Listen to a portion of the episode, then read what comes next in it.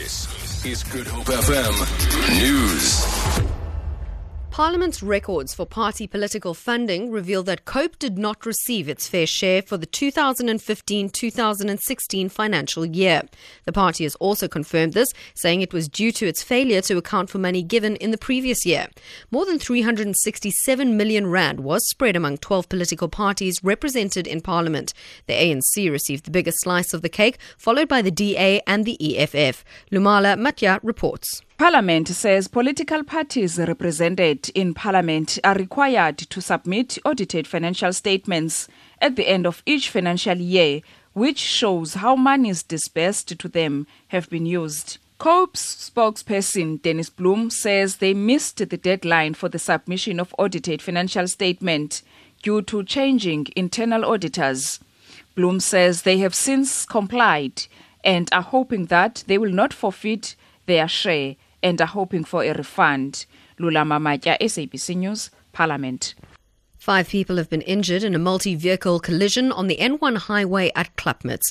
ER24 spokesperson Russell Meiring says 2 women and 3 men were transported to hospital in a critical condition. He says one of the women had to be removed from her vehicle using specialized rescue equipment. The road has since been reopened to traffic.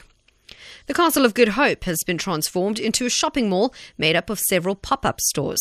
This is part of the Afrikaans arts and crafts event known as Kamersvol Gisgenke. The iconic monument is celebrating its 350th anniversary this year. CEO Calvin Gilfillan says Cape Town residents and visitors will enjoy a host of activities until Sunday. From the 1st of June to the 1st of June, and every morning they open at 9 o'clock. And by 5 o'clock, people can still come around because there's some music, there's, food, there's entertainment. They really transform the castle into a hive of activities.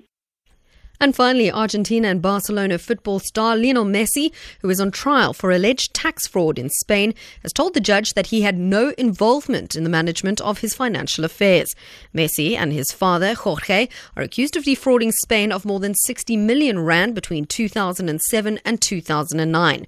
The authorities allege that the two used tax havens in Belize and Uruguay to conceal earnings from image rights. Spain's tax agency is demanding heavy fines and prison sentences.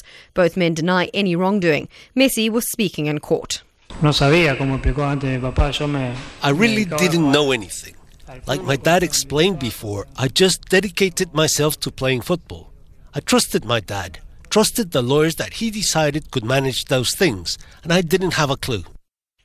I'll be back with your next bulletin at 3 o'clock. For Good Hope FM News, I'm Jerry Saunders.